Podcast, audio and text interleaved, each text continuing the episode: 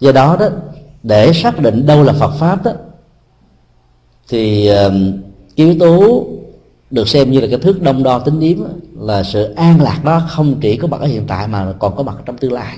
Nó phải siêu việt thời gian, thời nào nó cũng như thế. Thì cái đó mình hiểu đây là Phật pháp. Với thanh niên chạy theo các loại thuốc lắc hoặc là xì ke ma túy đó, thì họ có được một cái phản ứng hóa học ở trên bộ não đó, mê ly lắm. Đang sống ở trong cảnh tiên bồng, đẹp, hạnh phúc, lâng lâng, thư thái, nhẹ nhàng, bay bổng, và không có một cái cảm giác nào nó áp phê bằng cái cảm giác này. Nó có hiện tại nhưng mà nó hoàn toàn không có tương lai, và đã đánh mất tương lai. Cứ mỗi một năm chúng tôi trung bình đi thăm viếng 3 lần các cái trung tâm cai nghiện. Tại đây đó, cái giới trẻ tuổi từ 15 cho đến 35 chiếm 90%. Và họ đã bị nhận dạng lẫn lộn cái phản ứng hóa học ở trên bộ não, làm cho các giác quan được hưng phấn là hạnh phúc. Cho nên lao theo cái này họ hoàn toàn không còn tương lai nữa. Bỏ học, bỏ nghề, bỏ gia đình, bỏ người thân, bỏ tất cả, và chỉ còn biết bản thân họ mà thôi. Chương trình từ thiện của chúng tôi đi vào những chỗ này đã thường gắn liền 3 phương diện: phương diện văn nghệ, phương diện từ thiện và phương diện giảng pháp. Phương diện pháp mình chỉ nói chia sẻ tâm tình thôi, để cho những người mà quản lý các trung tâm này không có cảm giác rằng mình tới đây để mà truyền đạo, để quảng cáo cho Phật giáo. Vì mục đích của chúng tôi không phải là để đi kiếm những tín đồ, mà làm thế nào để giúp cho những người đang gặp những cái khó khăn này có được thêm một sự tham khảo về một cái nghệ thuật tâm linh, tháo gỡ cái bế tắc về phương diện nhận thức. Khi các ca sĩ siêu sao có mặt tại các trung tâm như thế, đến tận kế bên một thanh niên hoặc là nam nữ đang trải qua những cái nỗ lực để mà chuyển hóa cái cơ nghiện, hát mời gọi họ, họ cũng không cảm thấy áp phê. Trong khi đó, đó ở trong các trại tù, những cái trung tâm người già, trẻ mồ côi, thậm chí là người tâm thần, mình mời họ ca là họ có thể dấn thân, hòa đồng, cảm thấy vui liền ngay tức khắc. Nhưng mà những người bị cảm giác mà đê mê của xì ke ma túy, nó không còn áp phê về những cái loại nhạc cụ như thế này nữa. Tới đây giảng cực kỳ khó, bởi vì chúng ta nói trên, ở dưới kia ngồi lắc lắc cái đầu, không phải tâm đắc mà mình đang buồn ngủ. Do đó các giá trị ở hiện tại mà nó không có tuổi thọ trong tương lai, và nó không có giá trị lâu dài, siêu suốt thời gian đó, thì cái đó nó không được gọi là giải pháp. Chính vì vậy mà khi chúng ta giải quyết các vấn đề đó, đừng giải quyết theo cái kiểu mà chữa lửa, chữa ngọn, lửa cháy chỗ nào thì dập tắt chỗ đó. Mà cách thức điều trị và trị liệu của Phật giáo là làm thế nào để cho lửa không có mặt, thì cái tiến trình của sự chữa nó không cần thiết nữa. Từ đó là sự bền bỉ về thời gian ở hiện tại và trong tương lai đó nó sẽ cao. Và thấy được cái giá trị siêu sức thời gian thì Phật pháp không nên đội bất kỳ một cái nón gì, dù là cái nón cối hay là cái nón sắt. Đội vào một cái nón đó của nón cối hay của nón sắt, nó làm cho chúng ta có cái cảm giác chấn an rằng là mình đang đồng hành với một cái gì đó, và cái đồng hành đó như là một cái hộ chiếu làm cho mình cảm thấy bình an như thế này hay là như thế kia. Thì cái đó làm cho Phật pháp bị giới hạn trong một cái giai đoạn lịch sử. Tất cả mọi cái cơ chế chính trị đó nó chỉ tồn tại theo cái cơ chế vô trường mà Đức Phật đã dạy. Cho cái đó Phật pháp thì dạng đại là buôn đề. Đây là điều mà chúng ta không nên quên. Cho nên bám theo một cái cơ chế chính trị nào đó cũng đều làm cho Phật giáo nó không còn là chính nó nữa. Do đó người Phật tử cần phải rất là sáng suốt để chỉ đội tam bảo trên đầu. Còn tất cả mọi ý thức hệ giáo hội đó, những cái đạo đúng thì mình nên theo, còn cái đạo không đúng cũng không nên hành trì theo. Lời Phật dạy là có giá trị tuyệt đối muôn đời. Mỗi một giáo hội có thể có những cái đóng góp cho những giai đoạn lịch sử, nhưng nó cũng có những cái giới hạn do vì phải đáp ứng với những nhu cầu lịch sử khác nhau. Cho nên đi theo một giáo hội đó thì có thể gặp những trở ngại của ý thức hệ giáo hội. và lấy giáo hội này ngồi lại với giáo hội khác đó, thì sự khác biệt của các giáo hội sẽ làm cho người ta không thể nào nói chuyện với nhau, làm đạo với nhau, tâm tình với nhau.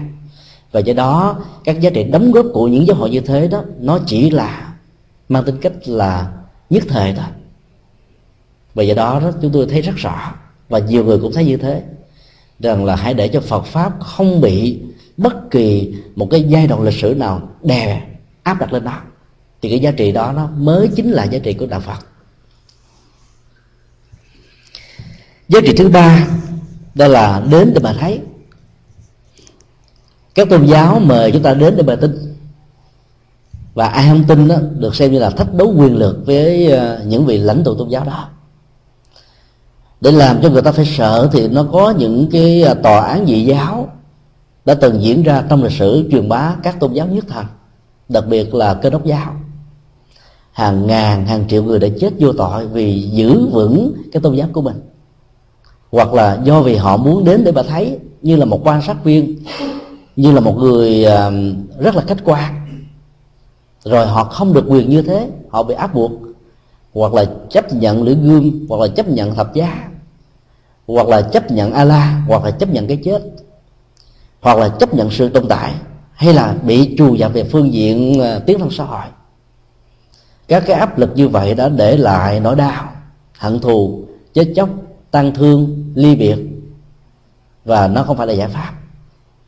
Trong cái đó, đạo Phật qua tự giác của Ngài đã khuyến khích chúng ta đến để mà thấy, thấy chánh pháp, thấy sự hành trì, thấy giá trị, thấy chuyển hóa, thấy hạnh phúc, thấy an vui.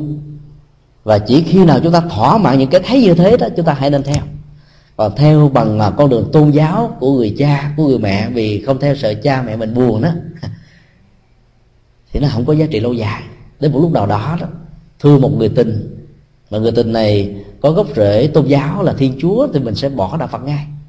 Vì lúc đó mình sẽ mê người tình hơn là mê ông Phật, mình sẽ mê người yêu mình là hơn là chân lý, hơn là giá trị tâm linh. Mà vốn á, chân lý và giá trị tâm linh nó có giá trị bền bỉ lâu hơn là một người tình, một người chồng, một người vợ, vân vân. Và ngay cả khi chúng ta thấy được cái giá trị như thế, không có nghĩa là chúng ta đánh mất cái giá trị an vui hạnh phúc của đời sống gia đình, mà nó lại cái hỗ trợ cho đời sống gia đình có được hạnh phúc một cách lâu dài và bền vững, chứ không phải là nhất thời. Do đó, đến để mà thấy là một cách làm chúng ta có được một cái tự do ngôn luận, cái tự do để tiếp xúc, cái tự do để tiếp nhận, tự do để thực tập, tự do để chúng ta phát huy hết những cái tiềm năng, những giá trị, những cái cơ hội mà mình có thể đóng góp. Cái tinh thần như vậy là một cái tinh thần nó khuyến khích và hỗ trợ cho dân chủ rất là mạnh. Và các giá trị như thế đó, nó làm cho con người đến bằng tuệ giác, đến bằng nhận thức, chứ không phải đến bằng thói quen. Do đó, đó là đạo Phật đó, khuyến khích chúng ta hãy dự phần đứng ngoài cổng chùa, nghe ta mô tả ở trong chùa có tượng Phật này, có tượng Phật khác đó, có thể rất là hấp dẫn. Sự hấp dẫn nó lệ thuộc hoàn toàn vào cái người kể chuyện đó. Có thể người đó khuếch đại, có thể người đó tô hồng, có thể người đó bôi đen cũng không chừng. Cho nên tốt nhất muốn biết như thế nào thì cứ mở cửa ra, đi vào cái cổng, rồi mở cái cửa chánh điện ra, đi vào bên trong điện, nhìn bằng đôi mắt của mình, cảm nhận bằng cái nhận thức của mình. Mắt thấy, tai nghe đôi lúc còn chưa chuẩn xác, huống hồ chỉ là nghe lời đồn đại. Đến đây mà thấy dạy chúng ta có một cái tinh thần rất là khách quan, và không truyền bá một cách nhiệt tình những dữ liệu, những thông tin gì mình biết không là chắc. Bởi vì không khéo đó mình trở thành cái loa phóng thanh cho một điều sai trái đó, thì chúng ta sẽ có lỗi với cuộc đời. Cho nên một trong những cái điều đạo đức liên hệ đến sự phát ngôn của con người mà những người Phật tử Tây Gia cần phải thực tập đó là không nói những điều vô ích. Cái thói quen của rất nhiều người Việt Nam và người Trung Hoa đó là tâm sự, là chia sẻ. Ngồi ở đâu cũng bắt đầu có cơ hội để kể hết chuyện này, từ chuyện trong nhà đến chuyện ngoài phố, từ chuyện ngoài phố đến chuyện trong nhà, bằng cách này, bằng cách khác, bằng cách trực tiếp hay là cách gián tiếp. Là chúng ta đang đem rác, đem những cái nỗi buồn, đem những niềm đau cho người khác nhiều lắm mà mình không biết. mình đúc đổ ra rồi thì tâm mình nó thoải mái, người khác nghe xong rồi phiền não vô cùng. Và do đó, khi đến chùa đó, đừng nên mang những cái thứ đó về nhà. Mang về nhà chúng ta không đến chùa lần thứ hai. Bởi vì các nỗi đau ở đâu người ta cũng đem chùa người ta rải á. Và người đi thực tập ở trong chùa làm sao đến để tĩnh tâm, để nhẹ nhàng thư thái, tâm sự, trò chuyện, giải bài, để phải mang niềm vui, mang hạnh phúc đến thôi. Còn những nỗi đau đó, thì mình tìm cách để chuyển hóa nó, đừng đè nén nhưng mà cũng đừng truyền bá nó. Và truyền bá như vậy không có lợi. Đến khi mà thấy là để cho chúng ta không còn mê tín, và chúng ta cũng không còn có một cái nhìn một cách mù mờ về một vấn đề gì đó. Có nhiều người phê bình các vị cao tăng chỉ vì nhiệt tình đó, nghe nói rằng là vị cao tăng đó là cộng sản chẳng hạn, hoặc vị cao tăng đó là tư bản chẳng hạn, vị cao tăng đó là cái gì đó chẳng hạn, ngược lại quan điểm mình, ngược lại ý thức hệ của mình, ngược lại với những cái gì mà mình xem là hạnh phúc. Cho nên mình nhiệt tình, mình kháng cự, biểu tình, chống đối, vân vân, làm rất nhiều việc. Nhưng mà lại không ngờ rằng là cái việc làm đó, đó đôi lúc là sai lầm. Chúng ta hãy đứng một cái cách thế bằng con mắt để thấy, chứ không phải bằng cái sự mù mờ để mà tin. Nhiều lúc đó chúng ta thấy mà vẫn chưa có sự thật, huống hồ chỉ nghe mà tin.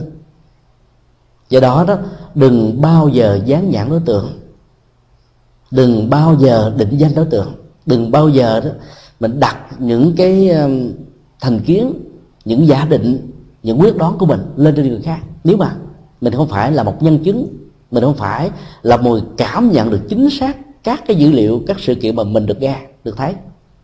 Đây là cái tinh thần của Phật dạy.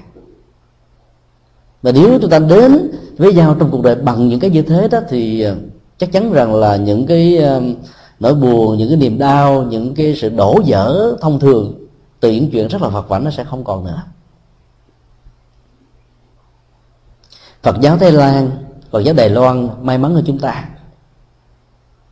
Cũng trong những cái biến cố của Trung Cộng, các vị tôn đức của Đài Loan đã có mặt khắp năm châu và bốn biển. Và các vị nào cũng đi theo pháp môn của mình, hoặc là thiền, hoặc là mật, hoặc là tịnh độ, truyền bá, hướng dẫn hành giả hành trì. Và không có vị nào kháng cự vị nào, chống đối vị nào. Hoặc là trên TV, hoặc là trên báo đài, hoặc là trong các phương tiện truyền thông nói chung. Còn Việt Nam đó thì lại bị vào cái nỗi đau như thế.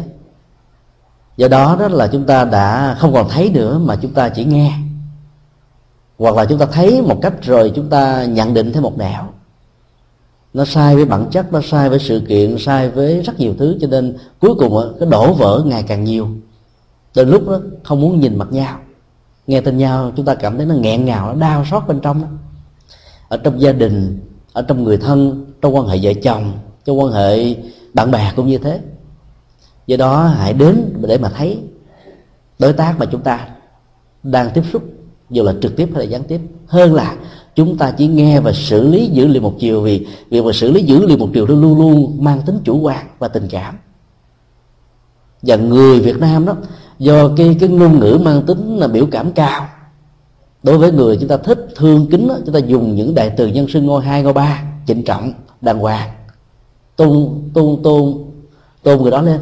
Còn đối với những người nào chúng ta không thích, ghét bỏ hay là thù hằn đó, chúng ta dùng các đại từ nhân xưng ngôi hai, ngôi ba rất là xấu.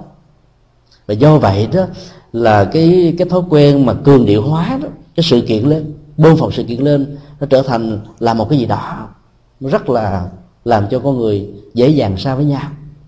Cho nên sử dụng thói quen mà Đức Phật dạy là đến để mà thấy đó, thì chúng ta sẽ trở thành những con người trực tiếp phán đoán các dữ liệu. Và tất cả những gì thấy, nghe, ngửi, biết đó chỉ là đơn thuần là các dữ liệu thôi, chứ không phải là chân lý. Và nếu mà mình có thói quen ứng xử như thế đó, thì chúng ta sẽ mang lại niềm vui. Nếu không mang được niềm vui thì chúng ta không mang nỗi buồn cho ai, gieo rắc nỗi đau cho ai. Thì đây là cái tinh thần Phật dạy. Nội dung thứ tư là có năng lực hướng thượng. Tất cả các cái giá trị của lòng tham, lòng sân, lòng si đó, tạm gọi là giá trị, bởi vì nhiều người nghĩ như thế, nó đều làm cho nỗi đau ngày càng chồng chất thôi. Các thói quen nó sẽ xuất hiện như là một quán tính, làm cho dần dà rồi con người khó có thể vượt qua đó, và thấy nó như là một cái gì đó rất là cần thiết, thiếu nó chịu không nổi.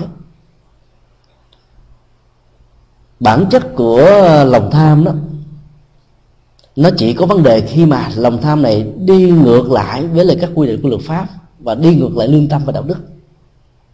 Còn lòng tham về những cái điều tốt, những giá trị hay, những đóng góp, những dấn thân đó, thì lòng tham như vậy được gọi trong đạo Phật là dục như ý túc, tức là nó sẽ giúp cho mình đạt được những cái cần đạt được. Và nếu thiếu lòng tham này thì cái năng lực đẩy tới phía trước đó, làm cho mình thành công sẽ không có mặt. Cho nên tất cả mọi lý tưởng, một con đường chân chánh đều phải đi ở trên một cái ước muốn nào đó, mà bản chất ước muốn là một lòng tham, nhưng mà ở đây lòng tham này không có tội lỗi gì cả. Hướng thượng là một trong những nghệ thuật để giúp cho mình giảm bớt được cái năng lực của lòng tham tiêu cực. Và lòng sân và lòng si, dầu là với động cơ nào, với thái độ nào, với cách thức nào, nó đều là những cái xấu. Vì lòng sân đó làm cho chúng ta không muốn nhìn mặt. Nó có thể thể hiện bằng nhiều cách thức khác nhau: đập bàn, xô ghế, chiến tranh, giết chóc, thù hận, thương tật, phỉ nhổ, lời to tiếng lớn, hoặc là ác kiến, thành kiến mặc cảm, hoặc là ngoại giao lấy lòng, chứ không hề ứng xử bằng trái tim, bằng cái sự thật của chúng ta với nhau. Còn lòng si đó, thì bất cứ nơi nào mà lòng tham và lòng sân có mặt đó, thì si đồng hành. Cho nên si đó nó thuộc về bản chất, và nó là cái nhựa sống của tham và sân, cho nên nó không bao giờ vắng và thiếu khỏi lòng tham và lòng sân. Cho nên giải quyết được nỗi khổ niềm đau đó, giải quyết bằng tuệ giác, thì lúc đó ánh sáng của nhận thức chân chánh sẽ giúp cho mình vượt qua được lòng tham và lòng sân, thì lúc đó si sẽ không còn nữa. Thì như vậy cái năng lực Phật pháp là làm thế nào để cho mình giảm bớt ba cái năng lực tiêu cực này. Ví dụ như trước khi đi chùa, mình có thói quen là ăn rất nhiều loại ốc hay là những cái loại cá lòng tông, ăn vào cảm thấy rất là thích thú. Hoặc là có người là thích ăn hột vịt lộn, thì cái mùi nó thum thủm, nó tạo ra một cái hấp dẫn gì đó, như là một thói quen hơi nhẫn tâm, hơi ác tâm. Rồi kể từ khi đi chùa, mặc dù mình không ăn chay, nhưng mà mình thấy rằng là cái thói quen như thế là thói quen rất là xấu.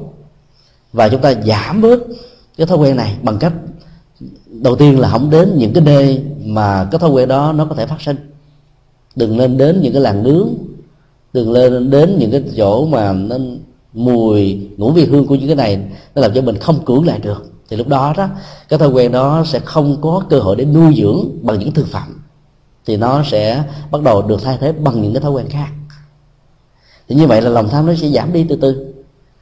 Hoặc là chúng ta có những cái thói quen muốn hưởng thụ thật là nhiều mà không chịu làm. Và khi mình thực tập Phật giáo rồi thì mình không có nhận về mà mình buông ra, tặng cho người khác là mình không mất, mà giữ nhiều thì nó bị mất. Nếu vô thường nó đến trong cái giai đoạn như thế thì sự dính mắc này nó làm cho mình không biết đi đâu, cũng có thể làm gia súc ở trong ngôi nhà đó, có không chứ? Do đó, người tu tập theo tinh thần Phật giáo đó biết rất rõ rằng là mục đích của đời sống là để được cơm no áo ấm đó. Và những người giàu có đó ăn ít hơn người nghèo, thế là điều mà chúng ta không cố định. Cho nên tưởng rằng là mình làm thật là nhiều tiền để mình ăn được nhiều, không có. Vì người giàu phải giữ eo, phải không? Giữ thẩm mỹ. Cho nên là phải tập luyện, là phải kiêng ăn, rồi phải kiêng ngủ, đủ kiểu hết trơn. Do đó là cái phục vụ cho chuyện ăn và mặc đó, trên thực tế đó, nó chỉ là một cái phần rất ít. Nhưng mà cái thói quen của lòng tham đó, để thỏa mãn chúng đó, nó có thể lớn gấp 10 lần cho đến 100 lần, làm chúng ta khó vượt qua được lắm. Do đó khi thực tập rồi đó, thì những cái thói quen như thế nó giảm từ từ, nó bớt dần lần, thì lúc đó chúng ta biết rằng là chúng ta có thành công. Còn khi thực tập rồi mà về nhà dễ cao có, dễ quạo quọ, dễ căng thẳng, chúng ta biết rằng là mình chưa có thâm nhập được kinh tạng. Cái giá trị như thế sẽ làm cho những người thân mình quan sát, rồi quan sát rồi họ bắt đầu đúc kết lại thành một cái thói quen đó. Đó là miệng niệm nam mô, bụng chứa bầu cho gấp, để mà biếm nhẽ những người Phật giáo đó chỉ đến với đạo Phật thôi, đứng ở ngoài cổng chùa chứ chưa vào ở trong chùa, tức là chưa có thâm nhập.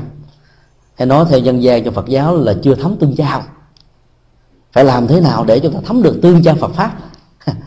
Nó trở thành máu thịt, nó trở thành hơi thở, nó trở thành tế bào, nó trở thành thói quen, nó trở thành cái đích suy nghĩ, nó trở thành sự ứng xử của chúng ta một cách từ có điều kiện cho đến vô điều kiện. Thì lúc đó chúng ta mới được gọi là người có thành công. Cho tiến trình sự hướng thượng đó là một cái nghệ thuật làm mới, và không cho phép mình nghĩ rằng là mình có một cái bản tính không thể nào thay đổi.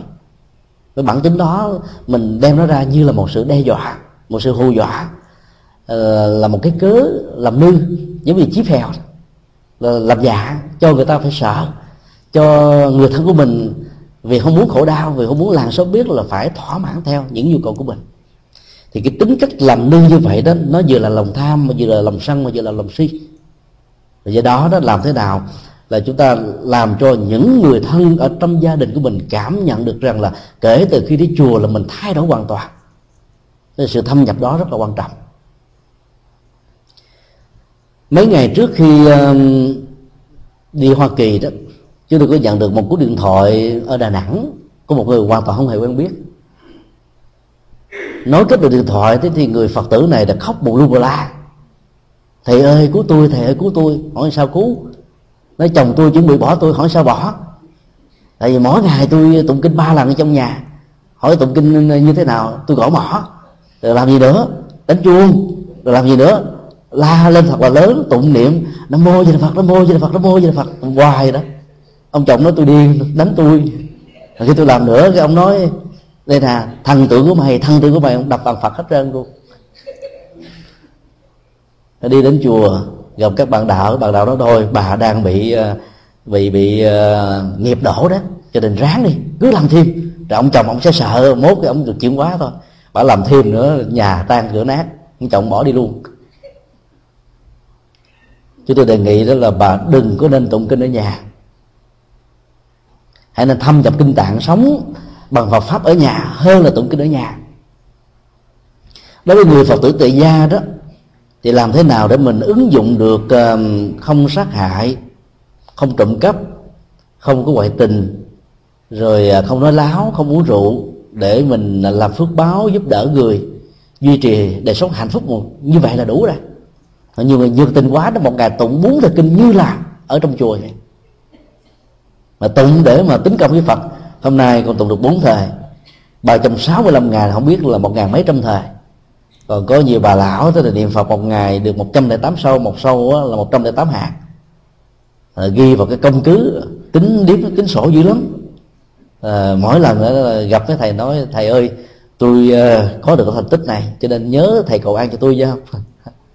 Tụng không thấy được an, niệm không thấy được an mà cần phải cầu nữa. Bởi vì không có thâm nhập, là chỉ làm như là một hình thức, như là một cái máy, như một thói quen thôi. Thì cuối cùng cái giá trị an lạc nó không có. Chúng tôi đề nghị là bà hãy nên xin lỗi ông chồng. Bà nói: "Ông đánh tôi, tại sao tôi phải xin lỗi?" Thì nói là bởi vì đó là bà không có thâm nhập kinh tạng, cho nên đó, bà đã làm cho từ cái không thiện cảm với ông Phật, ông trở thành có ác cảm với ông Phật, làm cho ông nghĩ rằng là ông Phật có những cái người đệ tử mà không có bao giờ thiết lập được hạnh phúc trong gia đình, làm bế tắc hoàn toàn. Vì đó hãy xin lỗi ông, rồi mình sống một cách là thâm nhập kinh tạng thôi, tức là hiểu. Trước đây thì mình dễ dàng bù phiền, bây giờ đó mình hoan hỷ, dễ tha thứ, dễ bỏ qua, không có câu mâu cắt mắt, từng câu từng chữ, từng lời từng ý tứ. Mình rộng lượng lên đàng hoàng như vậy thì tự động thì ông sẽ thấy là mình thâm nhập thôi. Còn lúc nào muốn tụng kinh thì đến chùa mà tụng, ở nhà không cần tụng. Chúng tôi chủ trương như thế. Cái việc mà coi kinh là quan trọng, bởi vì coi đó chúng ta có thể suy nghĩ. Cái câu nào không hiểu thì mình có thể ngồi suy nghĩ 5 phút, 7 phút. Mà không hiểu đó đi hỏi người khác, gọi điện thoại vào chùa hỏi mấy thầy. Cái việc ứng dụng như thế nó quan trọng hơn là tụng tóc. Ở nhà tụng của mình mà có món gì. Tại vì cái tiếng Việt Nam và tiếng Trung Hoa là đơn âm. Mà nếu không có tiếng mõ làm trường canh á, thì người tụng nhanh, kẻ tụng chậm, nó loạn xạ lên hết, là làm sao mà nó tạo ra sự an tĩnh của tâm. Cho nên nó phải có tiếng mõ. Ở nhà có một mình gõ tóc rồi giờ làng sớm ở Hoa Kỳ, phương Tây người ta kiện chết luôn. Cái đó là Phật to là đem cái sự ồn ào đến không, người ta sợ. Do đó phải thực tập, phải thâm nhập hơn là chúng ta tụng bằng miệng, tức là phải thâm nhập bằng tâm.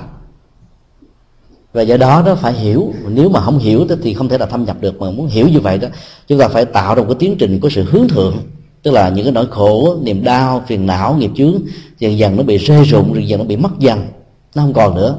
Và con người chúng ta hoàn toàn mới, kể từ biết đạo Phật là chúng ta giống như là được tái sanh lần thứ hai.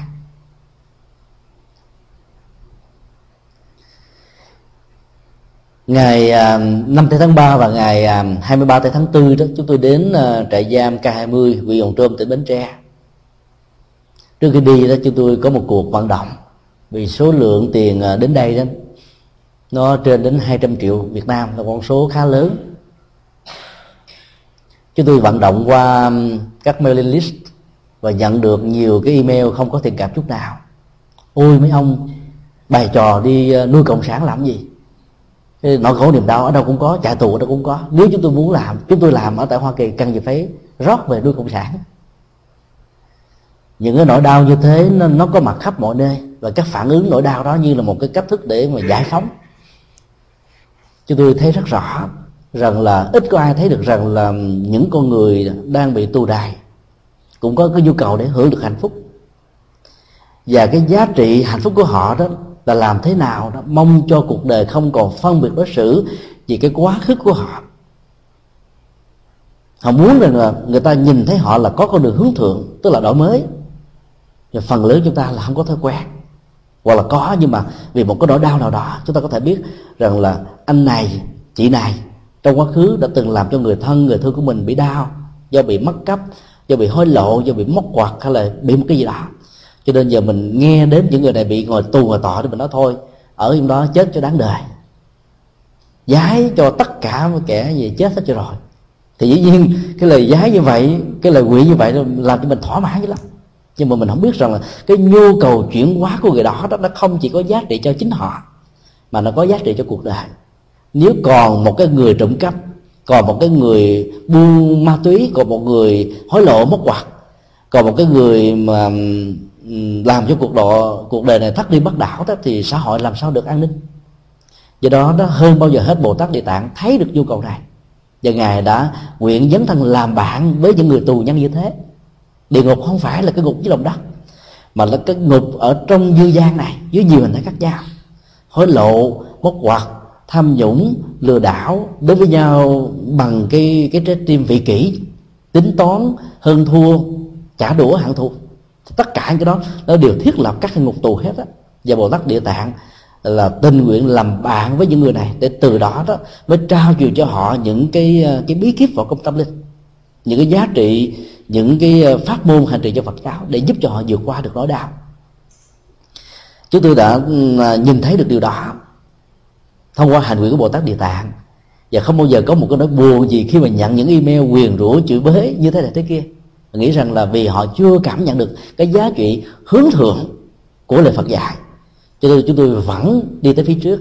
Và chỉ trong vòng có gần 20 ngày thôi, hai cái chuyến thăm viếng đầu tiên đã được thành công. Vào đó chúng tôi đã thuyết trình hai đề tài. Đề tài đầu là quay đầu là bờ, và đề tài thứ hai là tự do nội tại. Và trong đề tài quay đầu là bờ đó, chúng tôi đã khuyến khích tất cả các anh chị em phạm nhân với số lượng 1.850 vị tại đây là đừng bao giờ bị mặc cảm quá khứ, và hãy nghĩ rằng là cái giá trị Phật tính nó vẫn còn chói sáng như là viên kim cương, với hình thức là một Đức Phật đang nằm ngủ. Các anh chị hãy đánh thức ông Phật đó dậy, thì lúc đó đó cái nhân cách của chúng ta nó sẽ chói sáng, và không ai được quyền khinh thường cái nhân cách đó. Hãy sống như thế trong tương lai và đặt nền tảng trên hiện tại này, thì chúng ta sẽ thành công. Còn cái bài pháp thuật thứ hai, chúng tôi yêu cầu họ hãy thực tập cái tự do nội tại, có nghĩa là đừng nghĩ rằng cái nhà tù là mất tự do, mặc dù trên thực tế là họ không đi ra khỏi cái phạm vi của nhà tù. Mà tự do nó thuộc về tâm thức. Khi mà con người giải phóng khỏi lòng tham, khỏi lòng sân, khỏi lòng si, khỏi ích kỷ, khỏi những cái nhìn hiển cận, khỏi những cái hạnh phúc mì ăn liền, thì lúc đó tâm thức của người đó được giải phóng. Và sự tự do nội tại như vậy đó, nó chính là hạnh phúc thật sự, chứ không phải là cơm no, áo mặc, phương tiện vật chất, những tiện nghi đủ đầy. Nếu không biết sử dụng thì mỗi một cái sự sử dụng như vậy nó là một sợi dây xích sự trói buộc cho chúng ta. Cho nên chúng tôi đề nghị là sống bằng tinh thần đó, đó thì chúng ta sẽ tháo gỡ được cái dấu quyền rất là nặng đè lên ở chữ tù đó. Tháo được cái dấu quyền đó thì chữ tù thành chữ tu. Hãy làm sao biến cái nhà tù trở thành nhà tu. Và các tù nhân đó đều là các tu nhân. Cái môi trường đó là môi trường chuyển hóa hướng thượng lớn dữ lắm. Thì các tu sĩ Phật giáo đó mỗi năm phải dành ra 3 tháng ăn cư, không đi đâu hết đó. Không phải là vì lý do mùa màng mưa như thế này, cái chuyện đó là chuyện thường. Mình tránh mưa thì cũng đi trên bờ thì cũng có các loại vi trùng chết thôi. Điều đó không phải là chuyện chính, mà chuyện chính là nạp lại cái bình năng lượng tâm linh mà mình có thể sử dụng quá nhiều ở trong 9 tháng là Phật sự. Và có như vậy đã phát nguyện nhập thấp để cho cái nguồn năng lượng tâm linh đó nó được cao hơn, nhiều hơn là trong những cái tình huống tiếp duyên quá nhiều.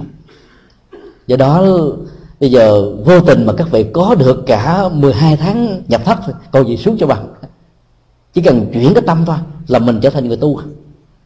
Và muốn như vậy thì mình phải tin rằng là cái quá khứ của mình không phải là một trở ngại. Cái phân biệt đối xử của tha nhân, của cộng đồng, của những người chưa hiểu và cảm thông mình, không vì thế mà nhân cách của mình sẽ bị giảm đi. Hãy tin tưởng như thế thì mình sẽ có được cái tự do nội tại, và tự do này là một cái chất liệu hướng thượng rất là lớn. Cho nên hãy tin vào một cái tương lai hướng thượng đó để chúng ta làm mới là cuộc đời của mình.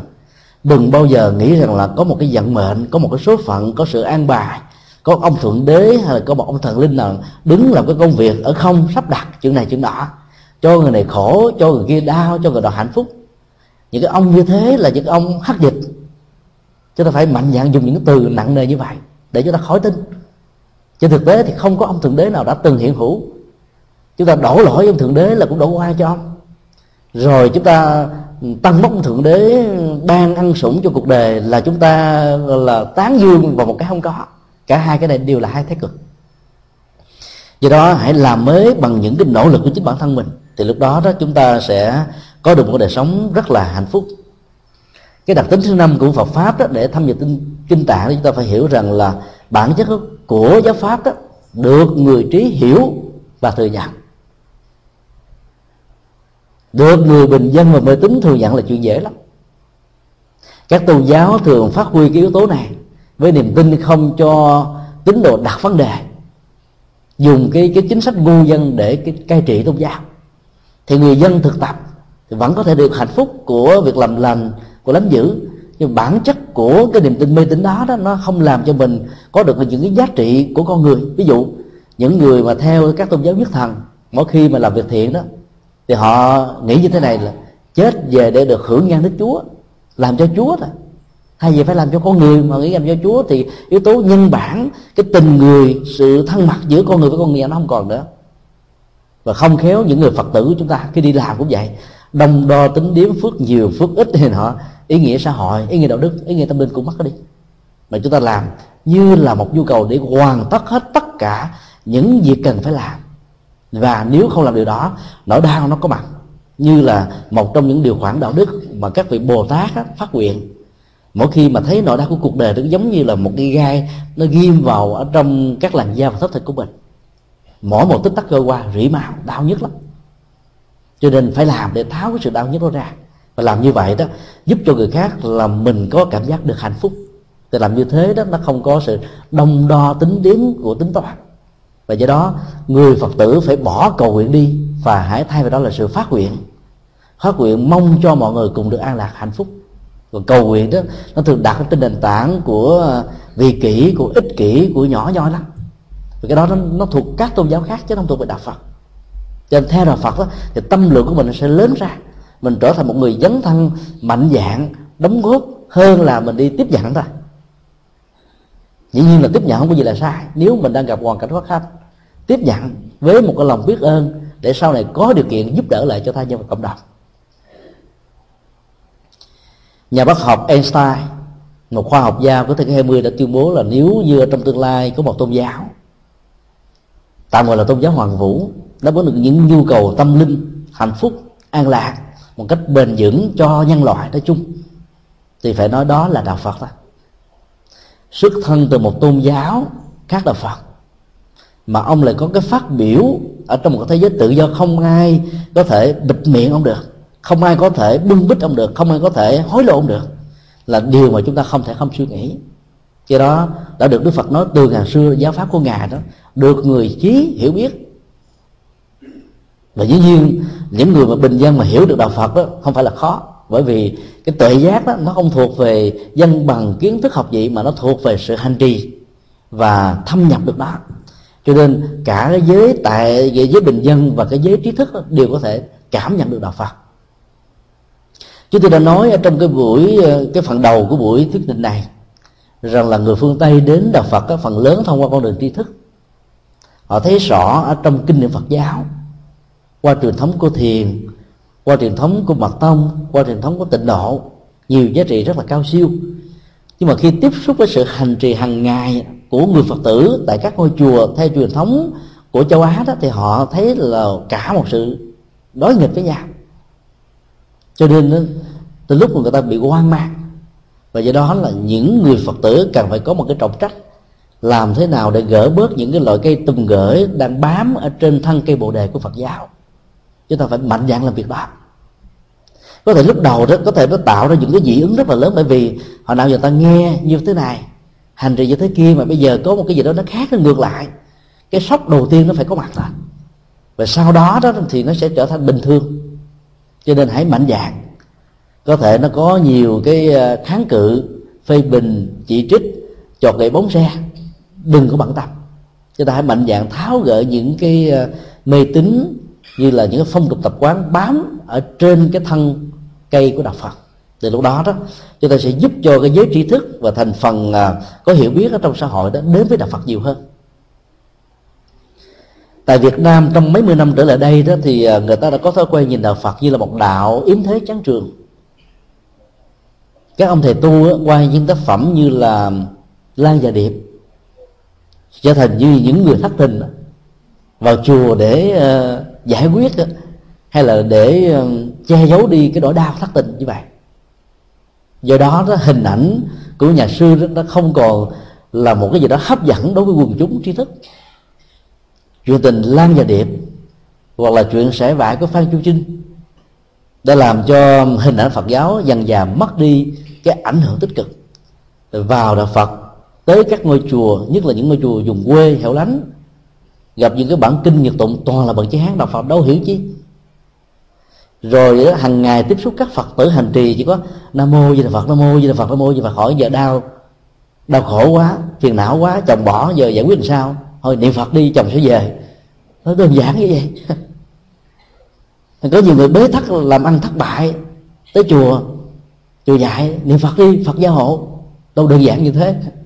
Nếu đơn giản như thế Phật nó đâu có mất công mà phải giảng đến vài chục ngàn bản kinh khác nhau. Bởi vì mỗi một chứng bệnh đó, nó có một cái liều thuốc để trị. Giống như ai mà cho rằng là có một loại thuốc trị bá bệnh, là chúng ta phải biết rằng là những cái tuyên bố đó, tuyên bố rỗng, không có sự thật. Cái cơ cấu của lục phủ ngũ tạng đó, nó tốt cái này thì đã ảnh hưởng xấu cho cái khác. Cho nên chỉ làm những chứng bệnh này cũng đồng lúc đó nó có tác dụng phụ với một cái chứng bệnh khác. Thì các cái loại thuốc đó, nó đều như thế, không có thuốc trị bá bệnh. Ở Việt Nam đã từng có những cái giai đoạn như vậy. Xuyên tâm liên trị bá bệnh, cây sống đời trị bá bệnh, cây da đam trị bá bệnh, rồi uống nước tiểu trị bá bệnh, rồi canh dưỡng sinh trị bá bệnh. Không biết rồi sau này còn thêm hàng loạt những cái bá bệnh khác nữa, hấp dẫn mà, thời trang. Vì cái đó là người trí không bao giờ chấp nhận. Người trí thấy cái đó là những cái điều rất là mê tín dị đoan. Và các tôn giáo nhất thần, dầu là của phương Tông hay là của phương Tây, dầu là của quá khứ hay là của hiện tại, không được mấy giới tri thức chấp nhận. Thì trong khi đó đạo Phật lại được giới tri thức từ các lĩnh vực ngành nghề khác nhau chấp nhận, là bởi vì cái giá trị chuyển hóa đặc biệt của nó không dạy người ta mê tín, không dạy người ta nổi sợ hãi và phần linh về sự sợ trừng phạt. Cho nên phải thúc thủ mà làm theo một cái gì đó. Làm như thế nó không có ý nghĩa nhân sinh, không có ý nghĩa nhân đạo gì cả. Làm bằng sự hiểu biết, làm bằng tình thương, làm bằng tấm lòng, làm mà không cầu quả báo gì cả. Thì lúc đó đó, cái sự dấn thân của chúng ta mới thật sự là có ý nghĩa. Trong thời đại của Đức Phật đó, chúng ta thấy là những cái bậc mà tri thức lớn nhất đã trở thành đệ tử của Đức Phật. năm anh em Kiều Trần Dư là năm nhà tri thức lúc bây giờ. Một trong năm vị đó là A Tư Đà, một bậc tiên tri. Mà nhà tiên tri ngày xưa đó không phải chỉ là những ông thầy bói nói với ông tiền, mà họ là những nhà khoa học, những nhà thiên văn, những nhà địa lý rất là giỏi, mà cảm nhận được cái giá trị tâm linh sâu sắc của Đức Phật, cho nên trở thành bạn đồng hành, rồi sau đó trở thành đệ tử. Từ một cái người tiên tri trở thành một người đồng hành đã là khó, từ một người bạn rồi sau đó nhận bạn mình làm thầy lại càng khó hơn. Cái gì đã làm cho ông chấp nhận chỗ đó? Giá trị tâm linh của Đức Phật thôi. Xá Lợi Phất, Mục Kiền Liên là hai nhà tri thức nổi tiếng lúc bấy giờ cũng đã trở thành đệ tử của Đức Phật. Mặc dầu thầy của hai vị này khi biết hai vị giả từ đã phải nhường lại cái ngôi vị của mình, các con hãy lại đây, thầy sẽ nhường lại giang sơn tâm linh này, và hai vị đó đã phải giả từ người thầy và nói thế này: chúng con đến với thầy không phải là để tiếp nhận cái gia tài đó, mà chúng tôi tìm cái chất liệu an lạc để chia sẻ cái sự an lạc này, nhưng ở đây chúng con đã không có thể thực tập để đạt được cái này, và giá trị đạt được cao nhất nó không phải là điều mà chúng ta cũng không muốn, cho nên chúng con xin thầy hãy tha thứ để chúng con tìm kiếm giá trị khác. Và đó là giá trị của Đức Phật.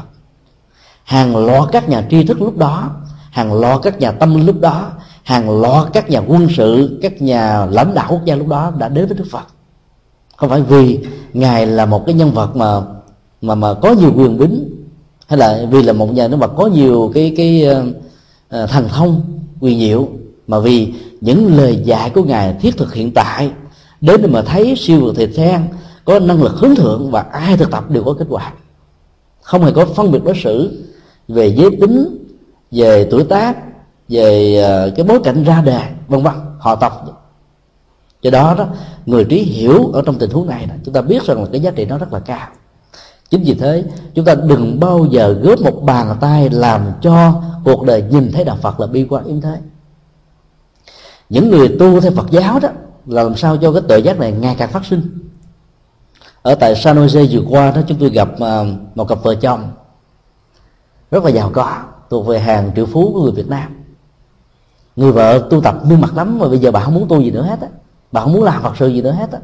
Hỏi sao vậy? Nó tu nhiều quá dư rồi bà bỏ luôn làm một tháng như vậy đến cả 10.000. Bà nói bây giờ làm hai vợ chồng xài còn một người chồng làm không xài không hết, thêm người vợ làm để làm gì?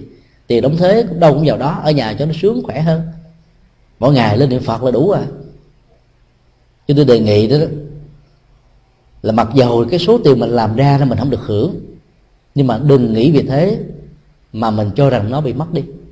Đó là chúng ta đang nạp vào trong ngân hàng công đức vô hình nhiều cái giá trị về nhân đạo rồi. Bởi vì cái cơ chế mà đóng thuế tại Hoa Kỳ mặc dầu nó hơi nặng nề và có thể là nặng nhất trên thế giới này về nhiều phương diện khác nhau, nhưng nó là một cái cơ hội để mà gieo giống cho an sinh xã hội được tốt. Dĩ nhiên là cũng có rất nhiều người lợi dụng vào cái cơ chế an sinh xã hội của các quốc gia phương Tây để có thể giàu hơn và có thể khỏi phải đi làm, nhưng chuyện đó là chuyện phụ thôi. Ai lợi dụng lạm dụng thì cái đó bị chịu nhân quả, còn người nào đóng góp bằng sự quan hỷ thì cái đó có giá trị thôi. Cho nên cứ làm mặc dầu mình không hưởng, giá trị đó vẫn có. Mà ở tuổi thanh niên cần phải tu Phật nhiều chừng nào thì tốt chừng đó, bởi vì cái tuổi đó dễ ăn chơi sa đọa, một cái sai lầm nhỏ có thể dẫn đến mất cuộc đời, mất tương lai. Do đó phải dùng tâm linh làm nền tảng và thâm nhập kinh tạng. Cho đến tuổi trẻ phải đến chùa nhiều, phải thực tập nhiều hơn tuổi già. Tuổi già biết bao nhiêu là cái phong tục tập quán rồi thói quen đè nặng lên, rồi vô mà tẩy não rửa thói quen đó nó khó lắm. Trẻ phải rửa, già bắt đầu mình có mấy chục năm thực tập với nó rồi mới dễ thành công. Cái cơ chế tâm lý nó là như vậy. Nhiều người ở trẻ không tu, nó coi rồi còn sớm quá để tu, rồi từ tu cũng không muộn. Đó là một cái sai lầm. Do đó là phát huy cái năng lực trí thức để hiểu đạo Phật bằng con đường trí thức, thông qua sự hành trì. Dĩ nhiên là cái con đường của tín ngưỡng, cái phong tục tập quán chúng ta vẫn giữ nó, nhưng mà chúng ta cộng thêm được cái lớp ý nghĩa của tri thức thì sự hiểu biết về Phật pháp của chúng ta nó có chiều sâu hơn. Và do đó chúng tôi đề nghị là tất cả chúng ta đó, bên cạnh việc hiểu Phật pháp với các bản kinh đó bằng nghĩa đen chữ trắng, nên tìm thêm cái lớp nghĩa thứ hai là biểu tượng về triết lý. Và giải mà được biểu tượng về triết lý đó là chúng ta có được cái viên kim cương, và tự giác nó phát sanh từ những cái giá trị như thế này. Đọc vào các bản kinh đại thừa đó mà chỉ dựa vào nghĩa đen chỉ trắng không đó thì chúng ta chỉ hưởng được cái lớp sô-cô-la, và phải khai thác, phải bỏ qua được cái cơn nghiện về sô-cô-la này thì chúng ta mới có được kim cương. Do đó đó là thực tập, đừng có bận tâm về những cái phước báo bình thường, mặc dù đó, khi chúng ta thực tập nó sẽ có đó. Thì tâm lượng của mình mới lớn. Còn đến đời Phật mà cầu an mà đọc dài lê thê, không đọc đâu buồn. Nhiều bà cụ 80 mấy tuổi đến cái ngày mùng 8 tháng Giêng đó, ngồi không đã nhức mỏi rồi mà quỳ và xin mấy ông thầy phải làm sao để trên đầu của bà một cái tờ sớ, chứ đâu có gì đâu chứng minh công đức hay là ta bảo chúng mình. Bà thấy nó linh thiêng quyền diệu lắm, quỳ mà nghe từ đầu đến cuối không nghe đọc tên tuổi gia đình mình lên kiện. Thầy ơi, sao tên tôi không được đọc? Làm như thể Đức Phật bị điếc. Phải cần nhiều mới có thể cứu đầu được mình. Lòng từ bi đâu có cần cầu mới cứu không à. Một người cha, một người con đó không cần để cho con cháu của mình năn nỉ, mà thấy rằng nó đang có nhu cầu giúp nó liền, đừng có suy nghĩ chờ 5 ngày 7 ngày, nhiều khi nó khổ nó đau rồi, hoặc là nó có những cái quyết đoán sai lầm rồi, cho nên phải giải quyết liền ngay cái nỗi khổ điềm đạo đó, cho nó uống thuốc liền để giải quyết tức thời.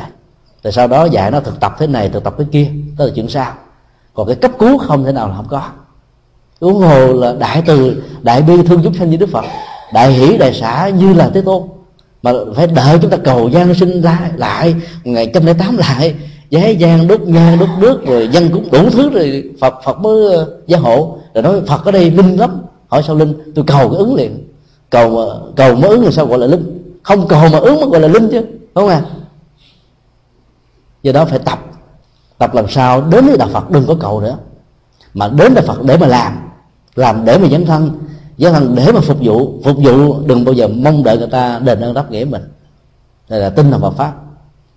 Còn chỉ đến cầu xong rồi cầu siêu, rồi không cầu siêu rồi cầu an, cầu hoài cầu vui thì cho bản thân mình không. Chỉ có mấy mươi năm trở lại đây cái phong tục cầu an cầu siêu bắt đầu nó nở rộ, thì các chùa vì phương tiện phải đáp ứng rồi, nhiều khi không đáp ứng rồi không đến chùa, đi đến nhà thờ cũng chết, đến đình tiêu nữa, nên là các chùa phải phương tiện mà đọc. Rồi cũng rất là may lắm, vì là phương tiện cho nên các chùa đều giảng dạy về nhân quả, giảng dạy về phước báo, giảng dạy về lục độ, giảng dạy về dạng hạnh công đức, giảng dạy về nhiều giá trị khác nhau. Cho nên là dần dà chúng ta bắt đầu vượt qua được cái lớp là phong tục tập quán của tín ngưỡng vốn nó không phải của đạo Phật, không phải là dữ liệu của Phật giáo. Nhưng mà nếu chúng ta không mạnh dạn để thâm nhập kinh tạng đó thì những cái dữ liệu này mình không tẩy được, nó trở thành cái lớp calcium. Năm dài chày tháng đó nó trở thành như là đá, trở thành núi, trở thành giải Trường Sơn, trở thành dạng lý Trường Thành, và nó làm một cái gì đó mình xem như là chân lý đó.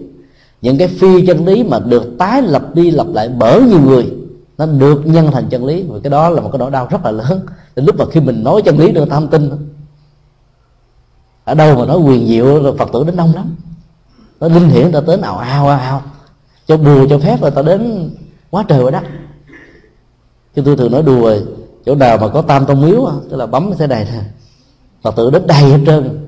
Mà chỗ nào dạy nhân quả, khổ đau về thực tập, khổ về lòng sân thì thực tập về từ bi, khổ về dòng tham thực tập về bố thí, khổ về lòng si thực tập về trí tuệ. Nó trời khó quá, tôi làm không nổi, tôi bố thí tôi giờ ông kêu tôi làm nữa thôi, sao tôi làm được? Chạy đến các tôn giáo khác tôi hứa giao cho Chúa làm hết trơn, vì sở dĩ mình làm không được vì mình có tội tổ tông, giờ rửa tội tổ tông là mọi thứ được hết, mê quá chạy theo cũng không được gì. Do đó là tu theo Phật giáo phải tinh tấn, và phải tinh tấn nhiều, làm hoài làm đến cuối cuộc đời cũng không được dừng nghỉ. Dù mình biết là mình làm mình không hưởng gì hết, đó cũng không sao, vì cái giá trị của sự làm đó nó mang lợi ích cho tha nhân là tốt rồi. Thì hôm nay chúng tôi chia sẻ một cách rất là bao quát, mặc dù hơi dài, về 5 phương diện của Phật pháp để ứng với 2 câu quan trọng ở trong Từ Quy Pháp, với một cái niềm ao ước rằng là mình và tất cả mọi người trong tiến trình thực tập có được ở trạng thái trí tuệ như là biển, nhờ gieo trồng hạt giống là thâm nhập kinh tạng. Và muốn thâm nhập kinh tạng là mình phải hiểu được bản chất của kinh tạng là như thế đó. Nó có giá trị thiết thực hiện tại, nó có giá trị là siêu việt thời gian, nó có cái cách thức mời gọi chúng ta đến để mà thấy, rồi nó có năng lực hướng thượng đời sống tâm linh, đạo đức và hạnh phúc của mình. Và tất cả những người trí đều cho rằng nó là đúng.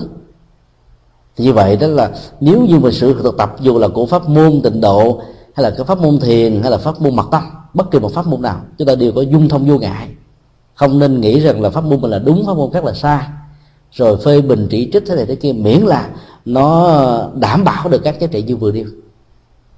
Thì sự thực tập như thế đó làm cho mình được thâm nhập, còn không đó chúng tôi sẽ e rằng là trong một tương lai 50 năm hay là 100 năm các bản kinh Nhật Tụng của chúng ta sẽ trở thành là vô nghĩa đối với con em của mình.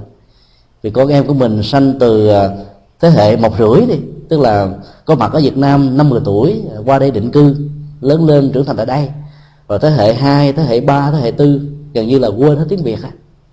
Họ sẽ lấy cái ngôn ngữ tiếng Anh làm nền tảng, và các bản kinh đó họ sẽ vứt phải ở đây đó, giống như cái ngôi chùa Trúc Lâm ở Chicago vậy đó, nhặt lên những cái quyển kinh thánh và thấy cái thân phận của quyển kinh thánh này mình thấy tội.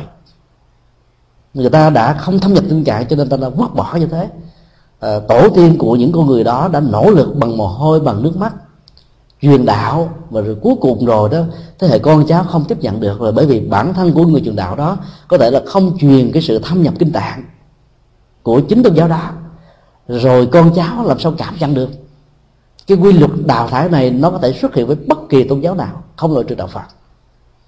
Đạo Phật mặc dầu là đạo có nhiều giá trị tuệ giác nhất, nhưng mà cái niềm tin mê tín bây giờ nó phổ cập ở trong đạo Phật, nó cũng không thua kém gì các tôn giáo.